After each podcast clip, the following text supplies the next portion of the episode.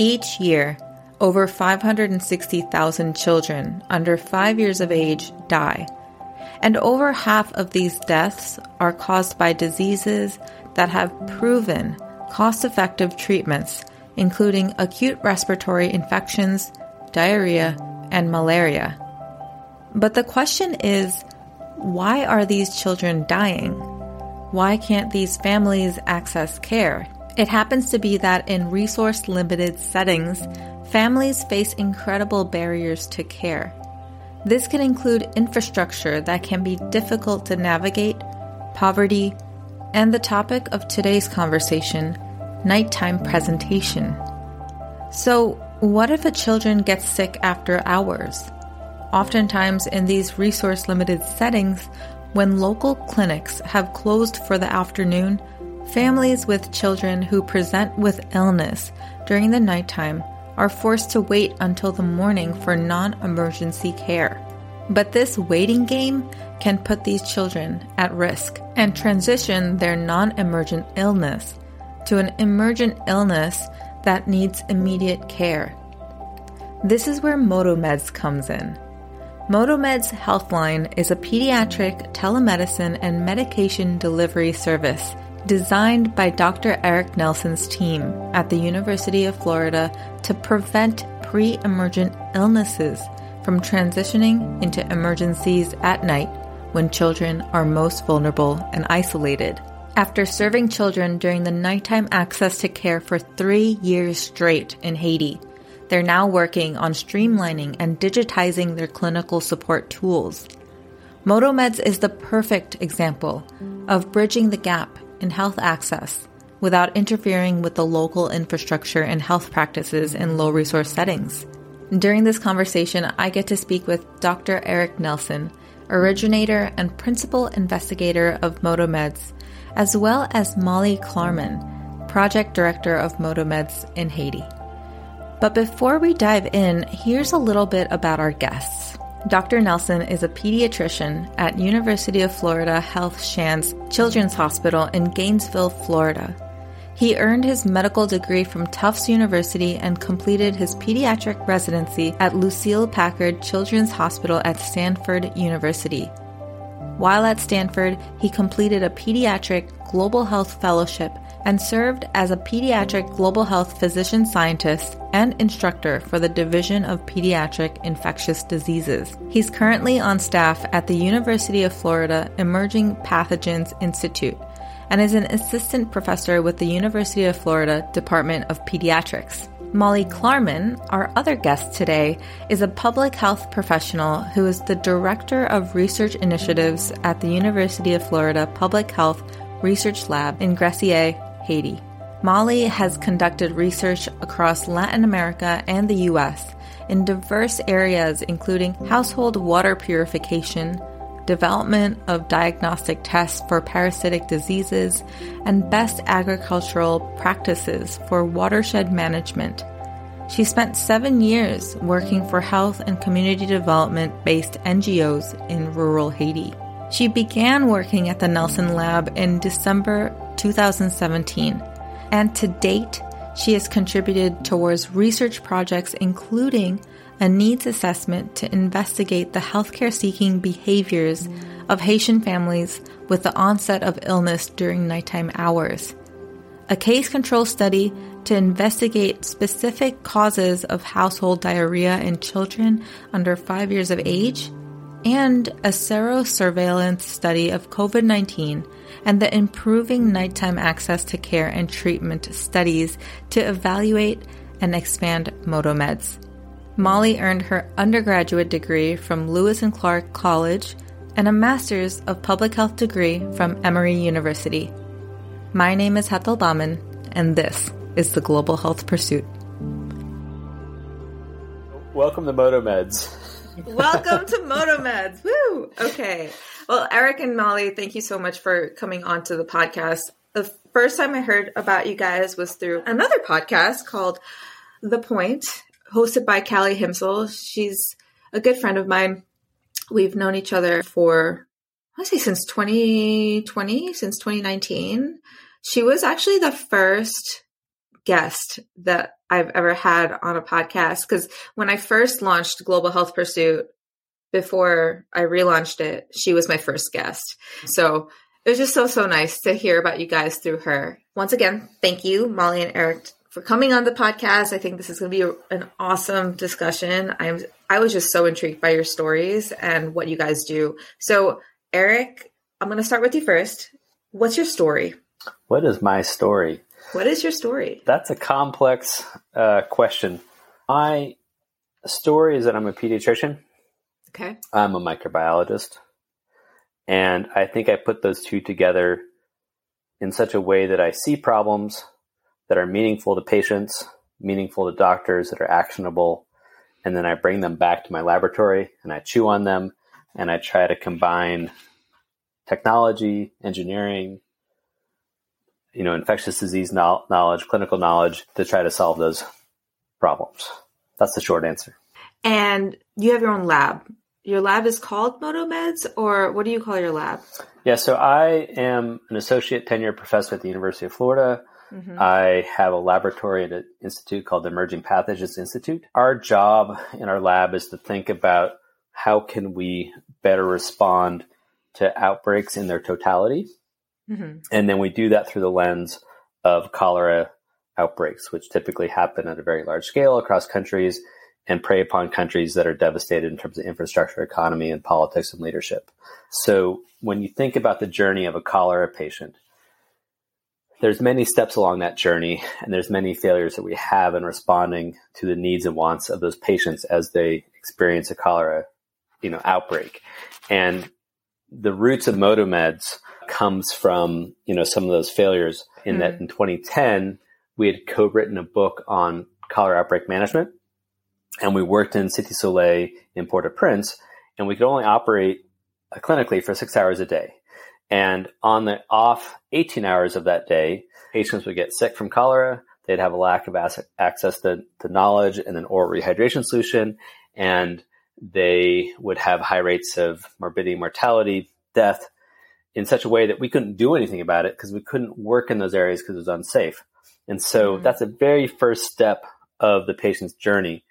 And right. we were asking, how can we extend care to those families early and at the same time, you know, in the clinic, we do things like clinical decision support software development. We do diagnostic development. We do antimicrobial re- research, uh, research, and then also think about which drugs we should use, resistance, and then we take that whole body of discovery, and then I sit with the World Health Organization, and we funnel that onwards to the WHO so they can make policy. But Motomeds is really at that first step. How do you mm-hmm. extend care early to families in the off hours to prevent emergencies. Off hours meaning like nighttime. Nighttime is what we target because we feel, like that's when families are most marginalized from accessing mm-hmm. care, and that's when the needs are highest.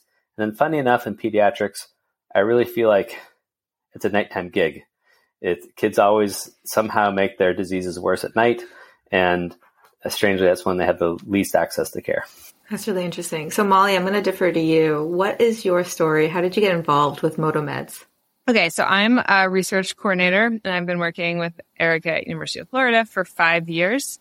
And I'm to develop and expand this MotoMeds project through a series of research studies. And my background is just been broadly in, in public health. So almost all of it has been internationally, international work and the past, I guess, 11 years was working with organizations in Haiti. And I had been working for two NGOs in Haiti where I was mostly kind of designing and implementing, evaluating projects in maternal, child, and reproductive health. And they're all, they're both positions were great experiences, but I got to a point where so I was getting a little bit bored professionally and so looking into other opportunities. And that's where I met Eric.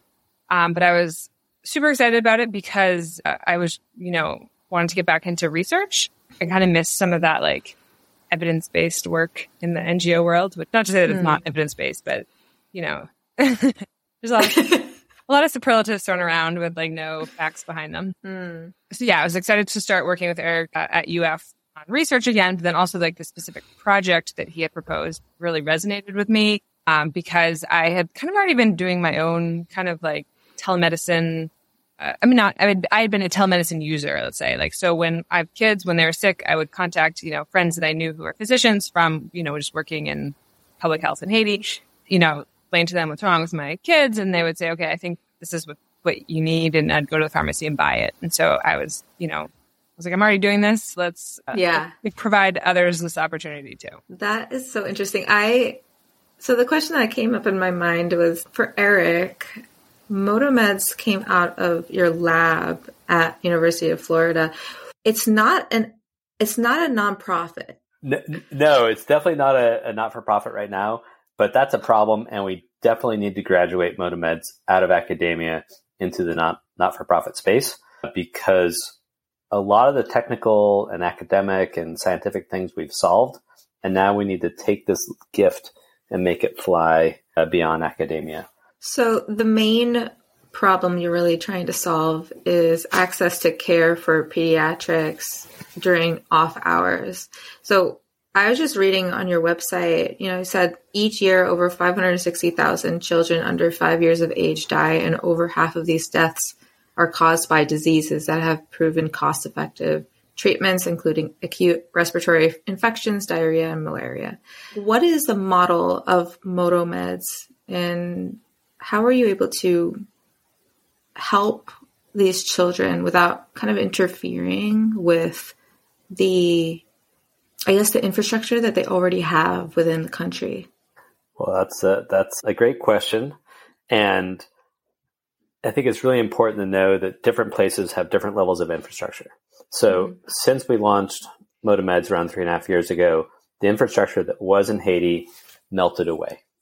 So the premise originally was that it is much more cost effective to get to a kid in a pre-emergency state and give low cost, proven effective medications early to prevent progression to emergency where resuscitating a kid with an emergency and stabilizing them uh, is, is quite expensive and requires an advanced facility. So there was a, there was a cost multiplier there. So what and, is the cost at that point? Well, I think it depends on depends on the setting. So right. we did a cost effectiveness analysis, and in that study, we kind of uh, made some assumptions and did some modeling around what costs might be in a place mm-hmm. like Haiti, mm-hmm. and it might be 250 to 300, 400 bucks for the cost of admission, which doesn't sound like that much in the US, but that might be a month's salary or maybe even two months' salary for a Haitian. Now, the model of Motomeds is not limited to Haiti at all. So I think one of the best ways of telling the story is, you know, I've got an 11 year old daughter and I live in Gainesville, Florida with an advanced medical center right down the road. Mm-hmm. Now, if mm-hmm. my daughter starts having vomiting and diarrhea tonight, the question will be, what am I going to do? Right. And there'll be a binary, which is, do I wait and miss work and go to the clinic in the morning, or do I go to the emergency room? And there's no in betweener. Right. Some U.S. entities uh, will have an on-call nurse that might help you navigate that a little bit, but there's something different that we're doing, which is helping a family have knowledge in mind, but then also mm-hmm. getting medication in hand. And even in the US environment, with all our infrastructure, we don't do a very good job at that. So in Motomeds, when a call comes in, we go through a triage assessment and plan. And in the triage, we put them in the green, yellow, or red categories. The red bypass us and uh, go to the hospital either on their own or we might provide a motorcycle for them to, to, to motorcycle off the mountain uh, onwards to, to, the, to the clinic. And then the, the key is that the green cases will get medication delivery alone, and then the yellow cases will get medication delivery plus a nurse because there's just hmm. certain things you can't do by phone, and right. you need that in-person encounter with a with a professional to figure out uh, what's the best approach to management. So that model is not limited to Haiti. It could right. completely be applied in the U.S. environment and provide a many, many thousands of dollars saving for each emergency room visit that you're averting, in this case at Shands Medical Center at the University of Florida.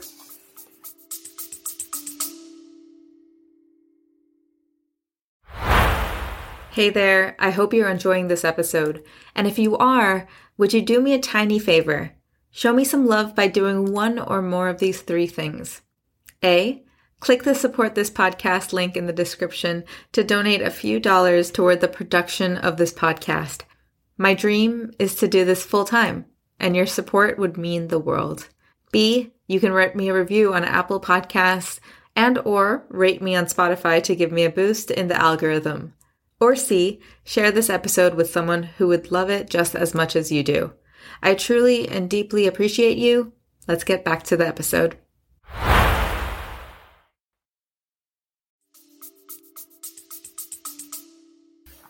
So, what's the timeline like from the first, the moment that somebody calls in to when they actually get their medication? That is another great question. So, in trauma, we have this uh, phrase called the golden one hour, which is sort of if you can stabilize and get that patient uh, to the operating room or to whatever is the critical intervention within 60 minutes, you have a huge bump in life probability.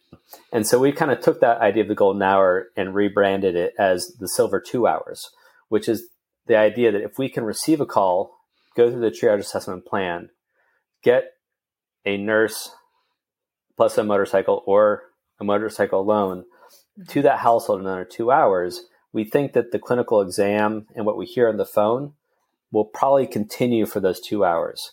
And in practice, Molly and the team in Haiti average kind of in the, between you know 70ish minutes and, and 80ish minutes on on their delivery time, which is amazing because there's no electricity, there's no address system, and there's no formal roads. So, in terms of, I'm going to defer to Molly now. Um, in terms of like guidelines of care, so what is currently being used to support clinical decisions in these areas? Okay, so we developed our own clinical guidelines, and they're based on the WHO IMCI guidelines. So, those are the Integrated Management for Childhood Illness guidelines. Those were meant for in person interaction, but lower level. So, like kind of like community clinics.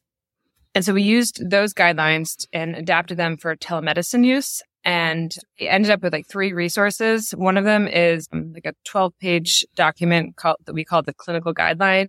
And it's split up by split up into six different common childhood illnesses. And there's this other category. And then within that, it's stratified by like triage level. So as Eric was mentioning before, mild, moderate, and severe.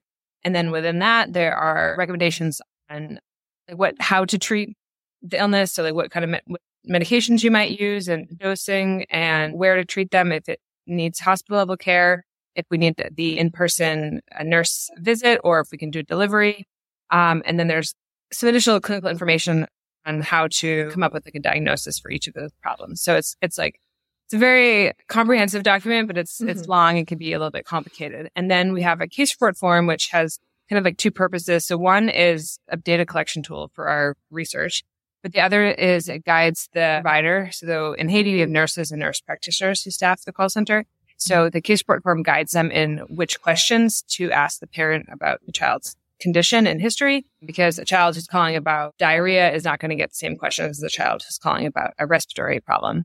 Um, so the case report form guides them, and there's also some clinical de- decision support that's embedded within it, but it's not the full kind of clinical tool that is in the clinical guidelines. So just kind of like key common kind of tips, you could say in there. And then we have a medication formulary, which is basically a list or a spreadsheet of all the medications that we have in, in our pharmacy and then the dosing and side effects. And so it's like, it can be complicated when you're, when you're using the, these tools you have to cross-reference. Um, so mm-hmm. there's three different documents. And then when you have multiple problems, so a child is calling about diarrhea and a respiratory infection, in some areas you kind of just combine the recommendations, but in some areas, great, we don't want to prescribe two antibiotics. So then you have to choose which of the two that you might potentially be, be offering is the better one. So there are definitely limitations with the, the paper tools. And that's why we have I've been working on creating an electronic digital decision support tool that will incorporate all of these, these, these different components. And then the other thing is there's a big learning curve to, to I guess employment at Motomeds and it's it's very time and resource intensive to train new providers. And so like right now it would be hard to to scale quickly and broadly, but we think with the new tool we could we'd be able to train new providers much more efficiently. So you're saying that when the call comes in and the provider is like, okay, the child is like, you know, these are the symptoms that the child is showing. And then they have these three paper documents that you just kind of have to sift through to figure out like what's going on. And now you're saying that you're developing a digital tool, right? So what would that look like? Are are you just like in, inputting the symptoms and then something kind of spits out at you? Like what what does that look like? Yeah, so you know, we have a few guiding principles. One comes from Steve Jobs that said that simplicity is the ultimate sophistication.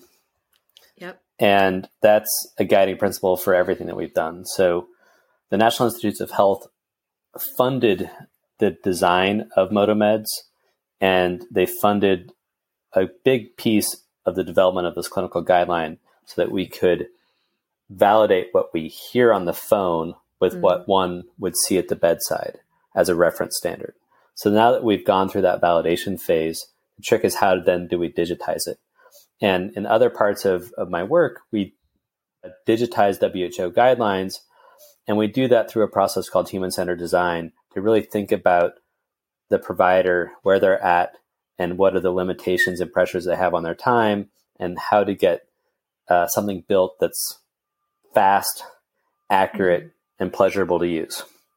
And a lot of what we have in the US would not be functional in a place like Haiti because of shoddy, you know, connectivity right. or simple things like maybe, you know, like a, a, cell phone case that causes the phone to overheat and then the, the chip slows down on the device. There's all these like different things. And so you have to be on site to develop such software. So in a whole nother part of my life, we've done a lot of software development and we've come down to a relatively simple design that's basically a calculator format where you have an input mm-hmm. and an output. And it's going to be simple. It's not an electronic healthcare record system. It doesn't have a username and password. It's going to do a calculation for you. Now, we've worked with thyroid disease in the past we just have one input page and one output page.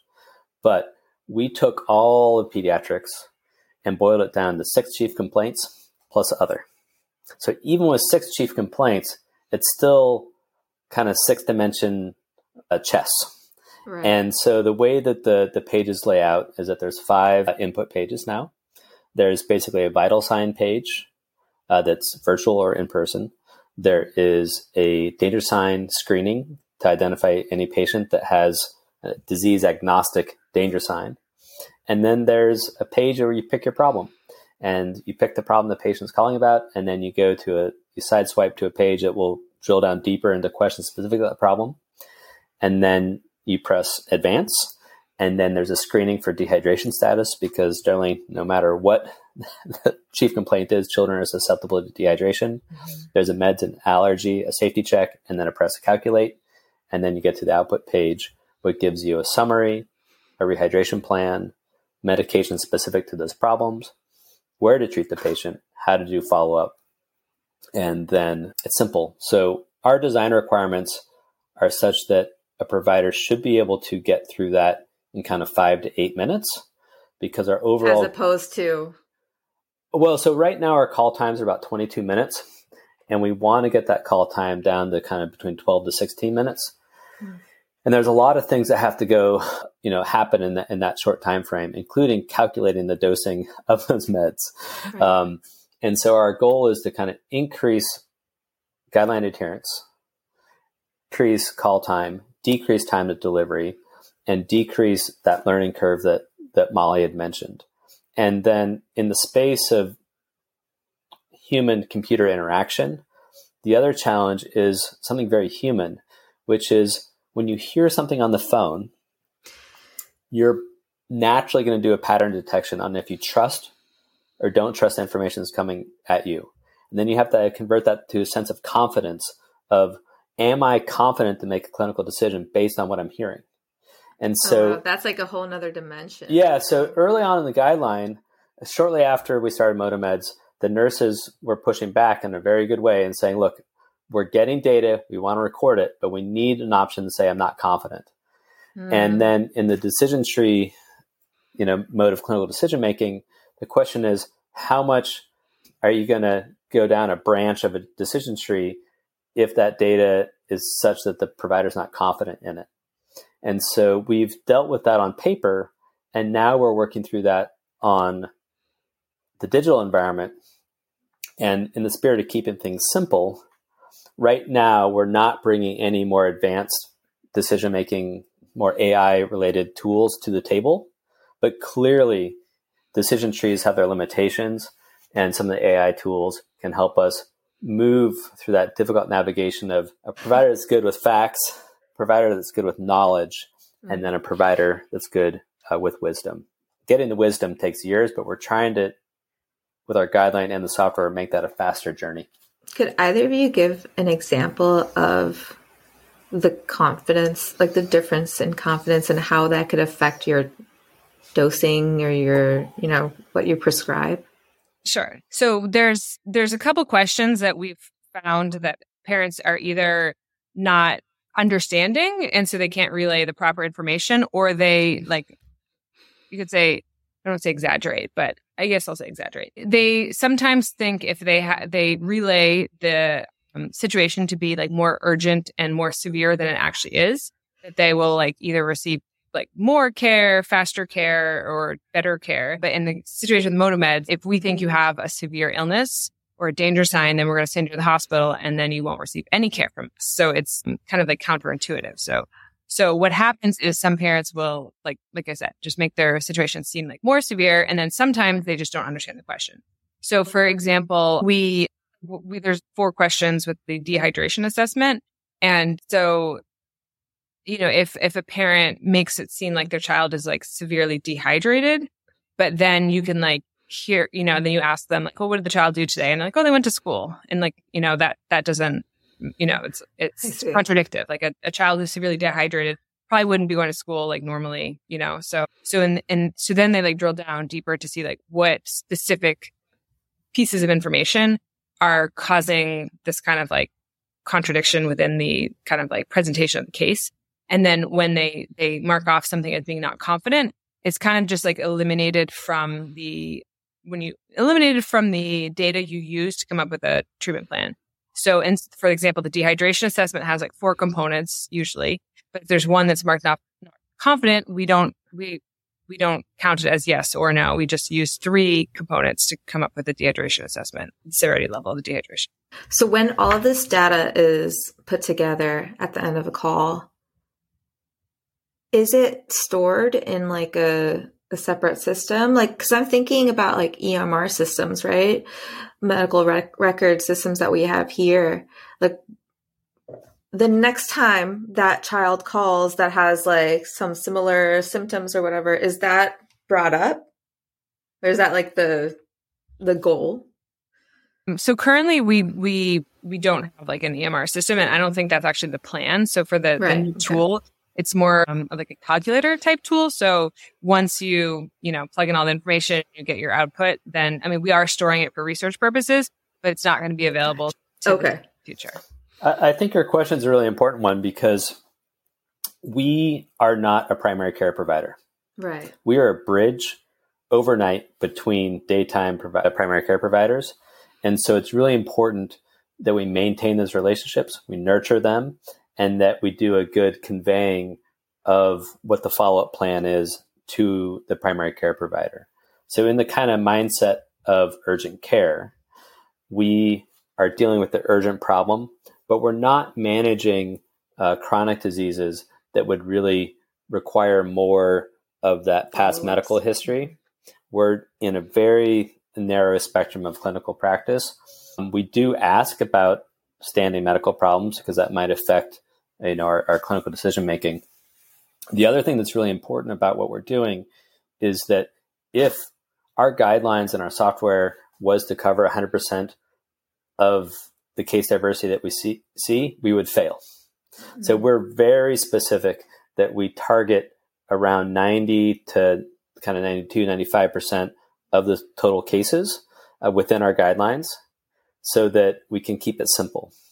And then that remaining kind of five ish percent or maybe two ish percent of, of cases, uh, we defer that from our nurse practitioner and nurse level provider onwards to on call doctors that will field those more complicated off guideline cases. And I think that from a design principle standpoint, that's a really key piece is don't try to do everything.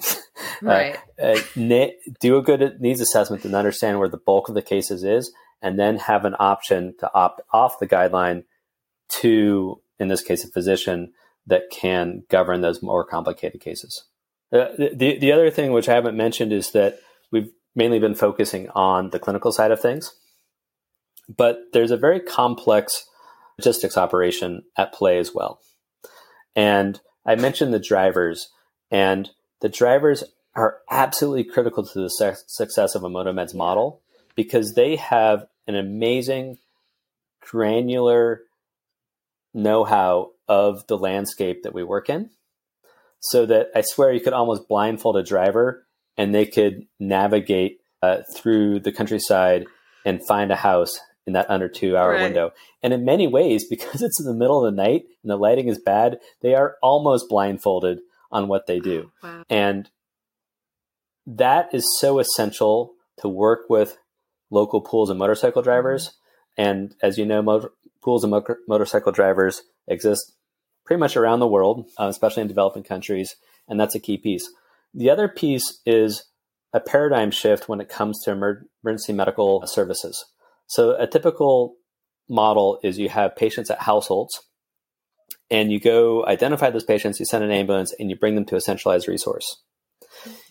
We reached out to a partner called Trek Medics that builds a piece of software called Beacon for low resource settings to do EMS work. And we asked them, could we take that paradigm and then flip it upside down such that we move resources from a centralized location out to a household mm-hmm. and basically reverse uh, their software pathway. And so they provide us that logistical software and dispatch ability to not only do the dispatch, but then basically track the metrics of time to response, time to delivery, time to return to office. And their logistics system and our design is one that can be centralized or distributed depending on what the the design needs. So in Gressier, our call center is physically there, and then our nurses are either at the call center or at home. Our drivers are typically at home, and then we dispatch from there. In Aux Cayes, it's a very distributed model. We don't have an office there. So calls come in the Gressier, and then we have on-call nurses and drivers in in Gressier that will do the deliveries overnight. And so it's a really cool kind of new concept in the healthcare space, especially in LMIC settings. However, if you make a study, which is what um, I originally did when I started MotoMeds, is I studied the food delivery service networks in Dhaka, which is a city soon to be 30 million people, one of the third or fourth largest cities in the world. They have equally and even more so complicated logistics for doing dispatch. And we brought a lot of the, the know-how from the food delivery business into MotoMeds to think about not just working within the scope that we're at right now, but how would you then move to covering an entire country or branching globally. That's actually genius to look at the the similarities of food delivery services. That's really interesting.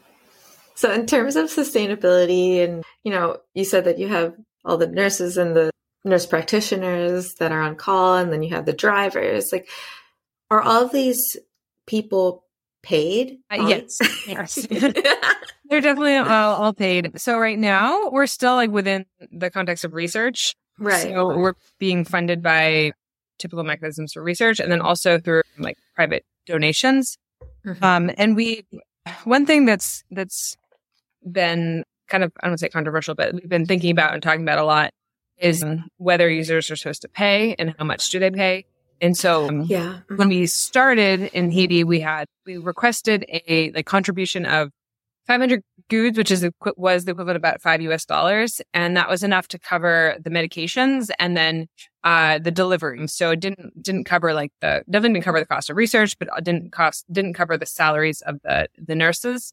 And the drivers are getting paid by delivery. You could obviously use a different model where they are paid by salary. I mean, they use their own motorcycles, they put their own gas in, they take care of their own motorcycles, but you could, you know, use a different mechanism too. And so we had about, but we, we said, we told families that don't let, in our advertising, we said, don't let the fee prevent you from calling. We didn't outright say that it was free, but we just told them that. And then when like we're done with the consultation on the phone or the exam, we would tell them, okay, well, you need, this is what we recommend. And then we tell them that there's a, a contribution of, you know, 500 gourdes. And then if they say they don't have it, we would ask them if they have something less. And then they would either offer something less or they would say, I don't have anything. And then we would say, mm-hmm. okay, well, it's fine. We'll still provide you with the service. And so when we started, we were getting about 50% of families were paying at least in part, if not full.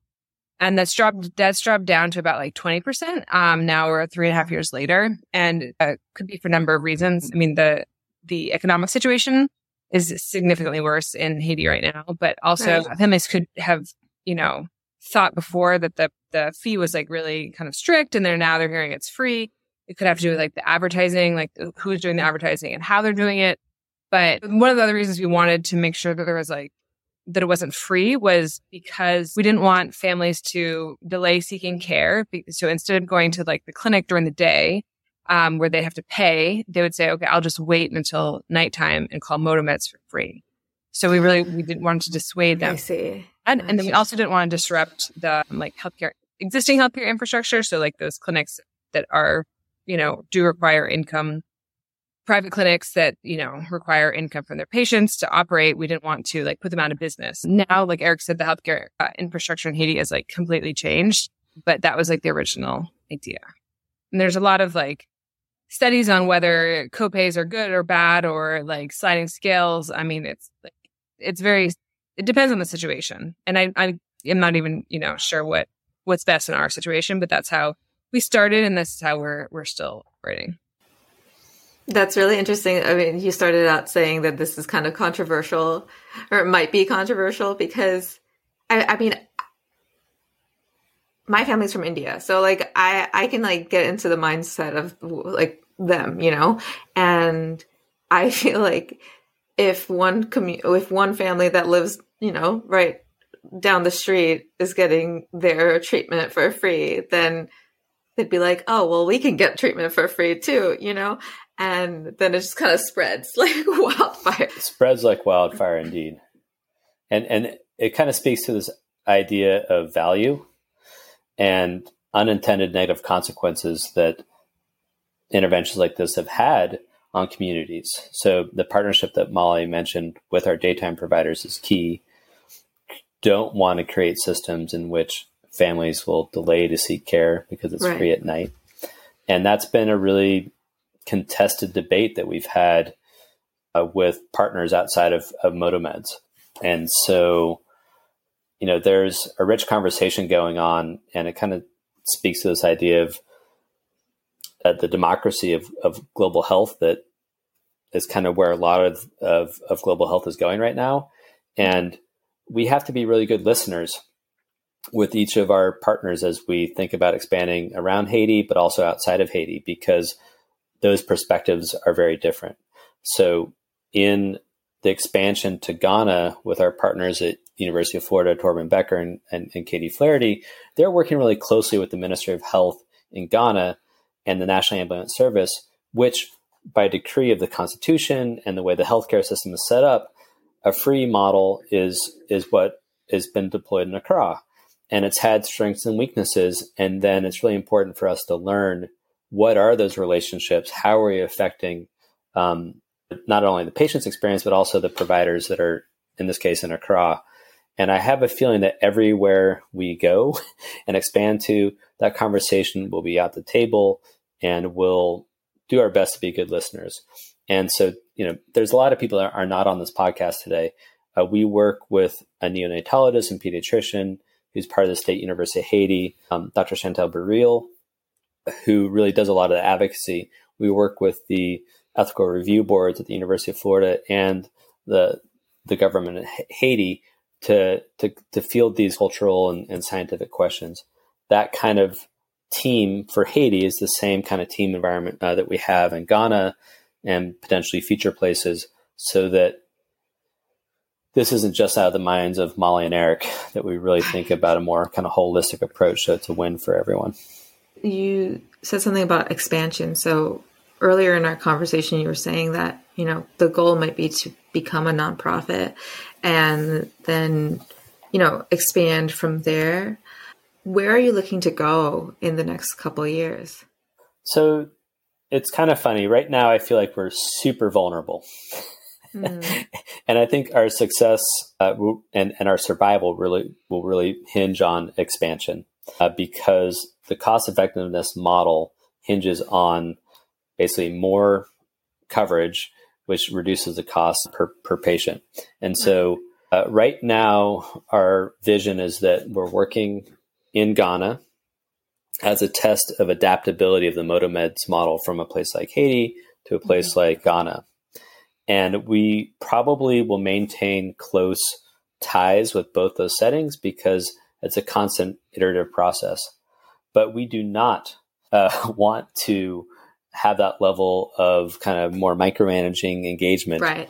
because we're, we're, we're too small of a team, and I don't think it's a good, and it also denies a lot of empowerment, which is really important. Right. So the idea is that the logistical operation, the clinical decision support software, the overall business model, it needs to get packaged in such a way that it can be taken off of a shelf either from the WHO or for a MotoMeds not for profit and then localized to the needs and wants of, let's say, the Aga Khan uh, medical system in Pakistan, or the you you kind of name your medical system or an NGO that has an amazing network of community healthcare workers that do an outstanding job on hours, but they know quietly in the background that they could do better with urgent overnight care or mm-hmm. weekend care when the community healthcare workers may be off hours or the logistics might be too hard. So we kind of view